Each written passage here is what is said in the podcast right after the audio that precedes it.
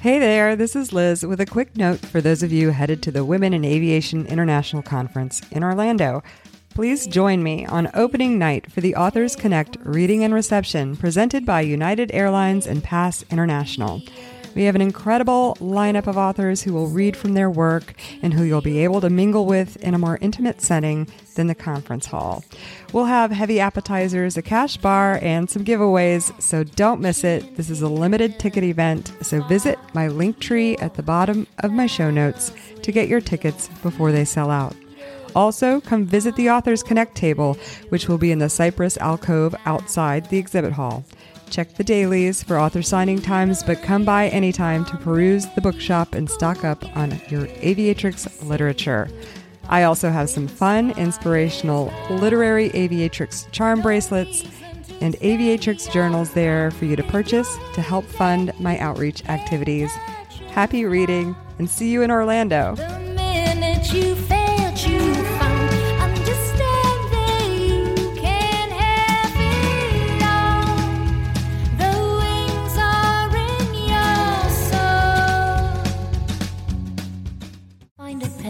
And fill the paper with the message that it wants to send.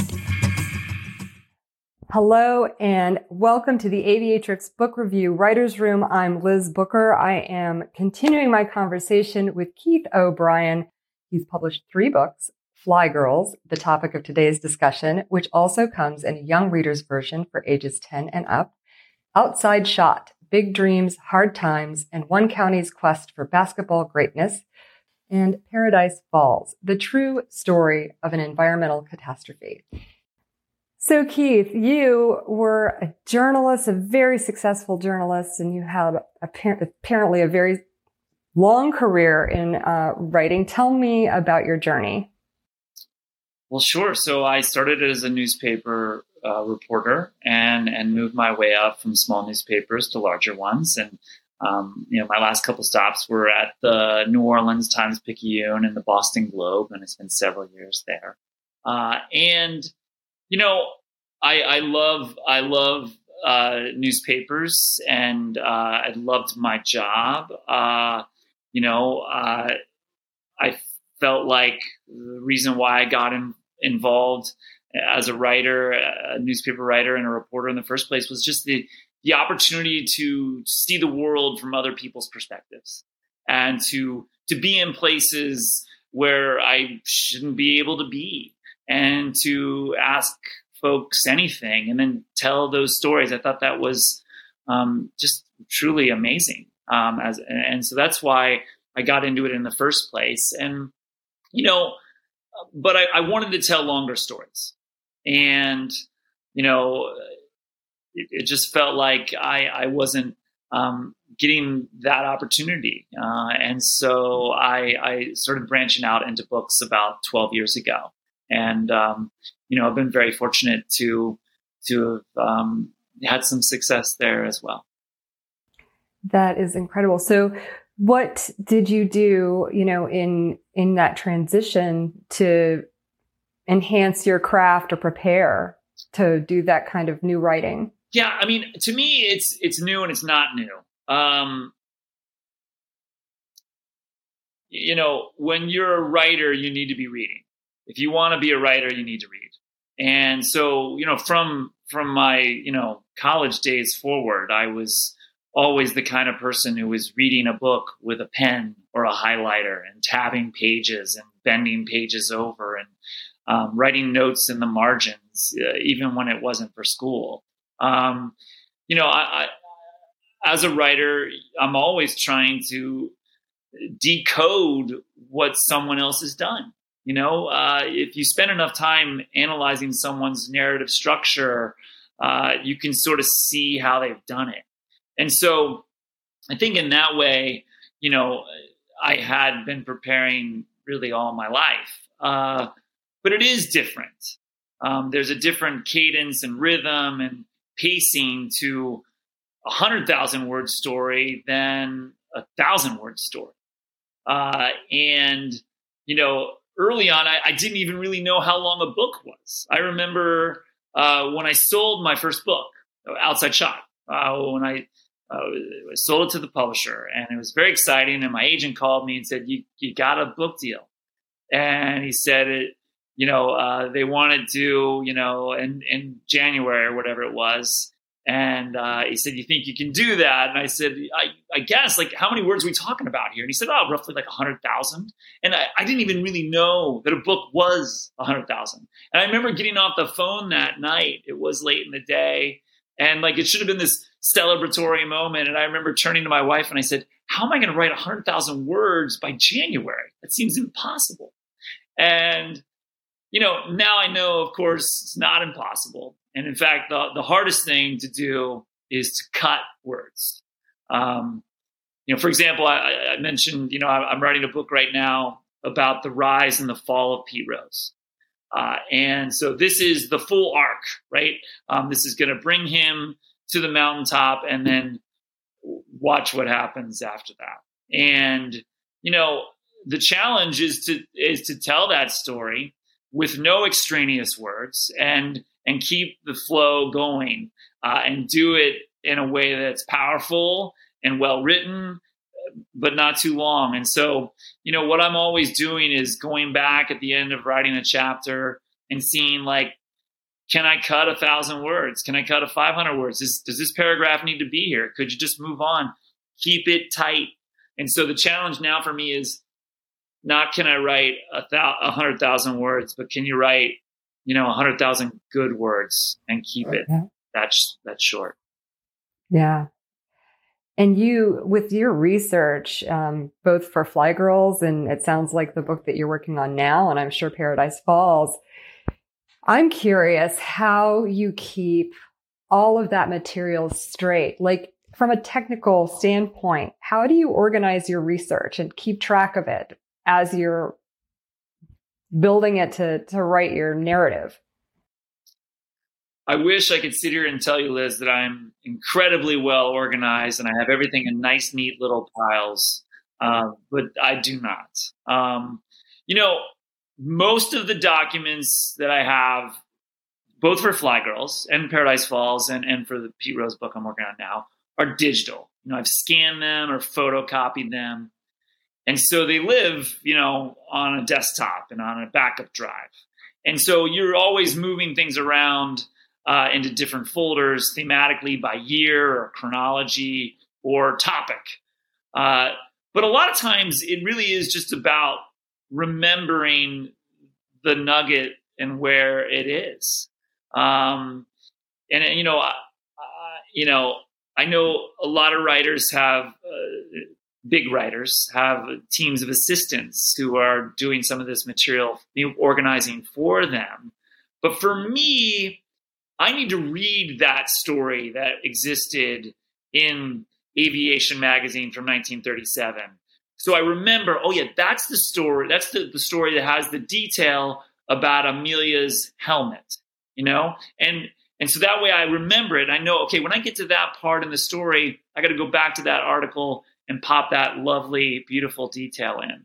And so for me, it's about, you know, organizing on a desktop, putting things in folders thematically and chrono- chronologically, but also just reading them along the way. So I remember, you know, where that certain detail is.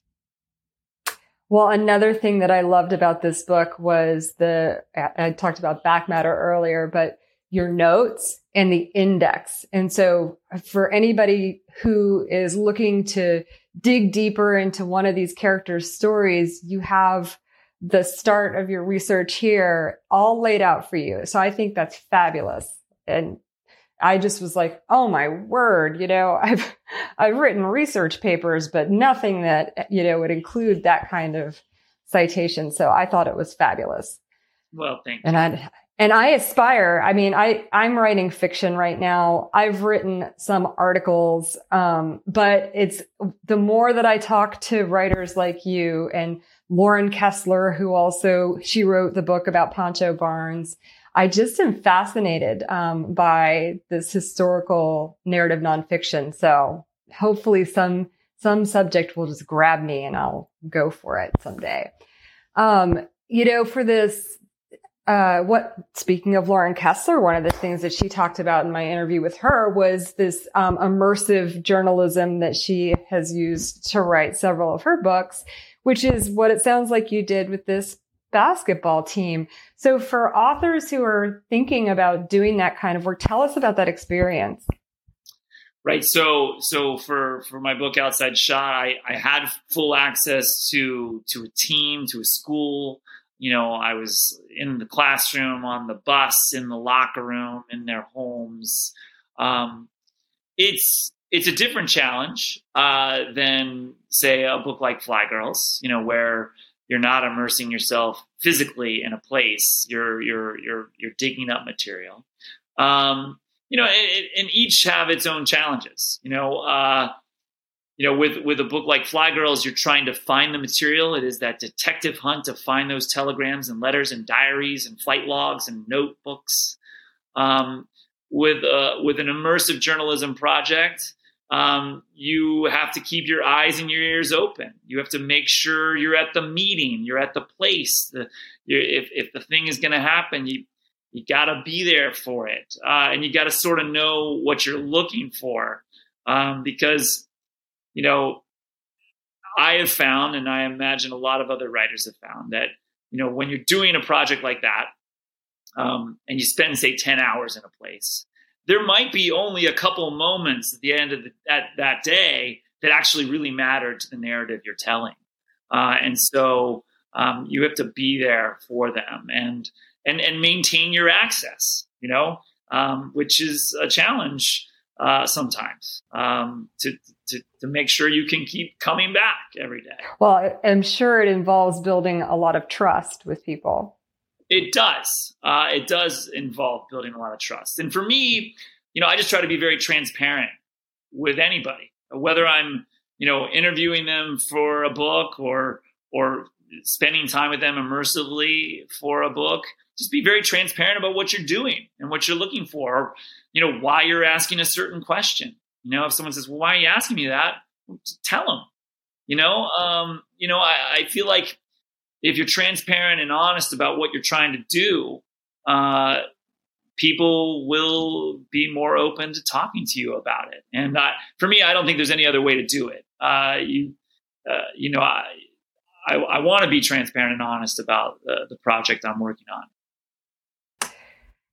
You seem to be, well, I mean, you've had years of practice at this, but you're still relatively new to writing book length works. You seem to be a fast writer, just churning stuff out every couple of years. I mean, you said you learned about the this story or you your interest was peaked in 2016 and this came out what 2018 and you know i i did mention earlier um and I'll, I'll ask this question in a minute but related to that, I'm curious to know what your uh, author life is like. What's your writer life like? How do you manage your time? So I I work from home right here uh, in New Hampshire. Um, I'm a father of two boys uh, and, and, a spouse of, of a working mother. Uh, so our life is crazy, uh, and I um, you know, would love to be able to be at my desk every morning at 7 a.m. and and writing all day. Uh, that rarely happens. Um, so, you know, in an ideal situation, I, you know, the kids go off to school and I'm at my desk and I'm I'm writing until they get home, uh, and then you know. Uh, once they do get home, things typically get pretty busy around here, and and you know, I need to take a few hours off to get them off to where they need to go in the evening or to, you know, get dinner on the table or where, you know, the normal rhythms of family life. And, you know, I often do go back to work though in the evenings, uh, you know, after nine o'clock for a couple of hours to get to a place um, that I that I feel good about. Um, you know, when I am in writing mode, uh, you know, I, I do want to know how many words I've written in a given day. It's not really about words in a given day, um, but I want to know what kind of progress I made. Was it 600 words? Was it 1,200 words? Uh, was it less? um, you know that that is a good barometer. But uh, and then every then every day, the next morning, uh, I will start by rereading what I wrote the previous day, in part to make sure I was on the right path, and in part to remind myself of where I am on that path, and then I'll begin again. That's great. You know, um, I transitioned from a very sort of uh, uh, immediate instant gratification world of being a search and rescue pilot and managing those kinds of operations where I could see the results right in front of me immediately and feel like I did something that day. Transitioning to writing full time, I had to come up with all of these tricks of like, uh, you know, sometimes there's this great app called, um, I think it's called the Tree app, but it's a Pomodoro method. So I can set it for my writing time. And then at the end of the day, I have all these trees that I grew that show that I did some work because my work is, it's abstract, locked away in the computer the way it is. You can't see it like you can see a physical book. So I appreciate um, that you, who've been writing as long as you have, still have to have sort of that mental reward. you do. You need something because it, as you know, it's a, it, it can be a lonely existence. Uh, and um, you know, uh, it depends on where you are in your project, but oftentimes no one's looking over your shoulder. No one's holding you accountable. You know, you have to hold yourself accountable. And, um, you know, for me, I think the, the, the few guiding principles are, um, you know, that the words aren't going to write themselves.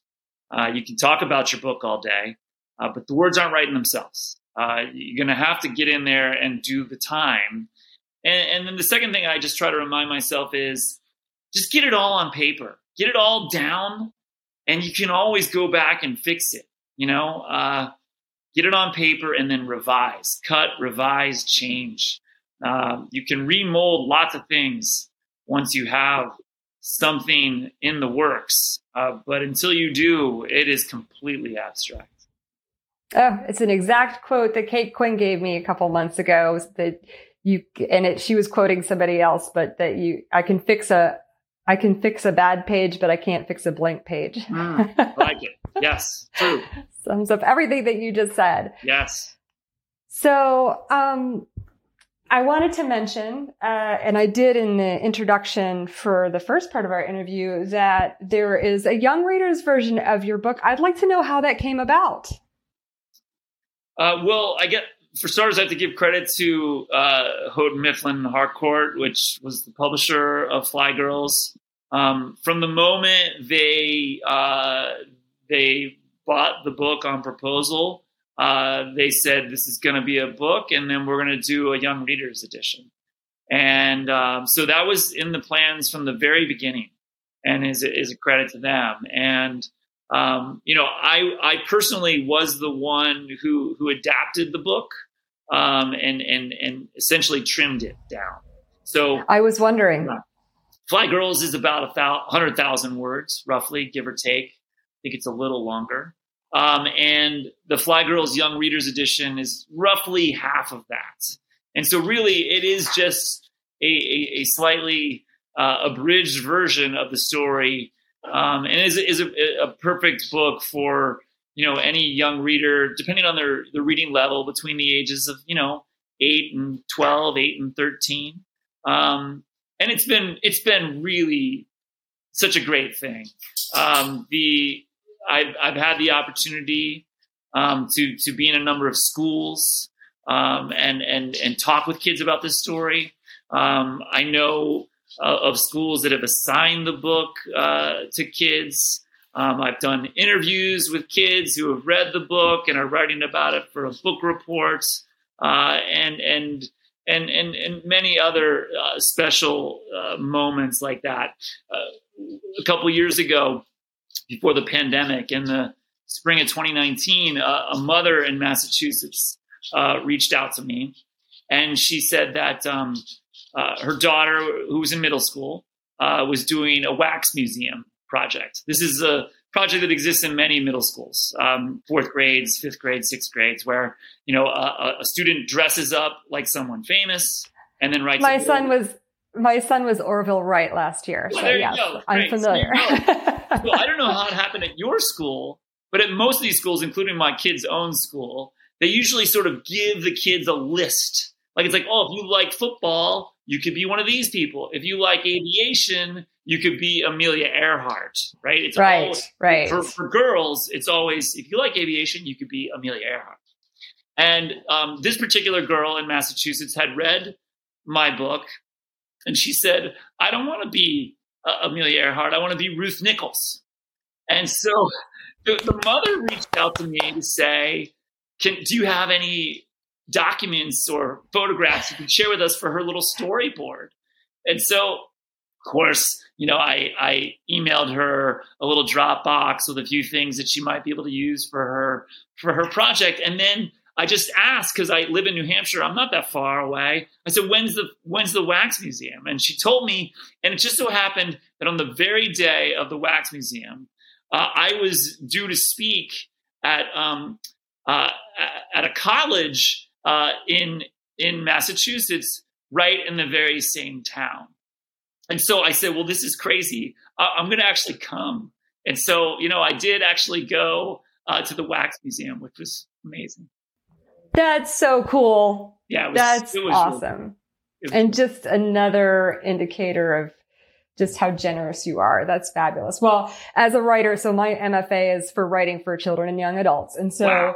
um, that's my focus. I'm writing stories about girls who learn to fly are introduced into aviation and learn to fly. And as literary aviatrix promoting these books, um, I go to in-person events with a table full of books and I sit down with the, the, I've done Girl Scout events and other women in aviation events for young people. And I always bring a stack of books and yours is always in it. So, oh, that's um, very nice. and, and I continue to grow that because I'm going to make a list for librarians and stuff like that. So it will be on there. That's incredible. That's So I'm super glad that that happened and, um, and impressed that you were able to cut it even more to get it to that length. That's awesome. Yeah, it was like the opposite of writing. It was like instead of uh, it's you know, it was like going to the office every day and cutting off a limb is what it felt like. oh Like- gosh. Hacking off the things that I love. Yeah, that's painful. Well, before I'm not plugged in, so we're going to have to wrap this up soon. I want to know what advice you have for writers, resources. I mean, you've already given us so- solid advice about just sit down write, which is what most writers say. But are there any other resources or anything else that you want to share with aspiring writers? you know i would just say that to me the most important thing is is reading other people's work um, you know uh, going to college and going to high schools and getting mfas and working with mentors is a fantastic thing and an, an, incredible opportunity if it exists. But as as we, we, you and i both know it isn't always possible for lots of reasons. Uh, resources, money, your stage in life, your you know the job you're already working, the children you have, um, you know those kind of things.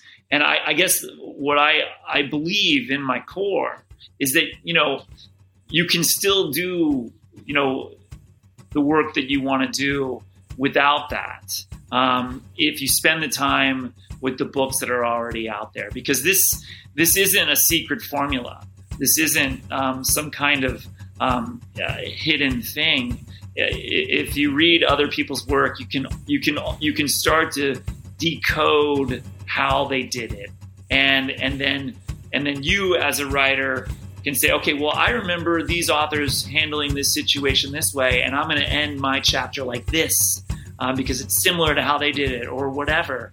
Um, which you know is is how art builds upon itself. Yeah. Keith, this has been fabulous. Thank you so much for your time and for your insights and for your books. They are wonderful. Well, thank you, Liz. It was really such a pleasure to be here. I, I really appreciate your interest and your time. To for later, you cannot trust it to come again. To wait for you to find a pen and fill the paper with the message that it wants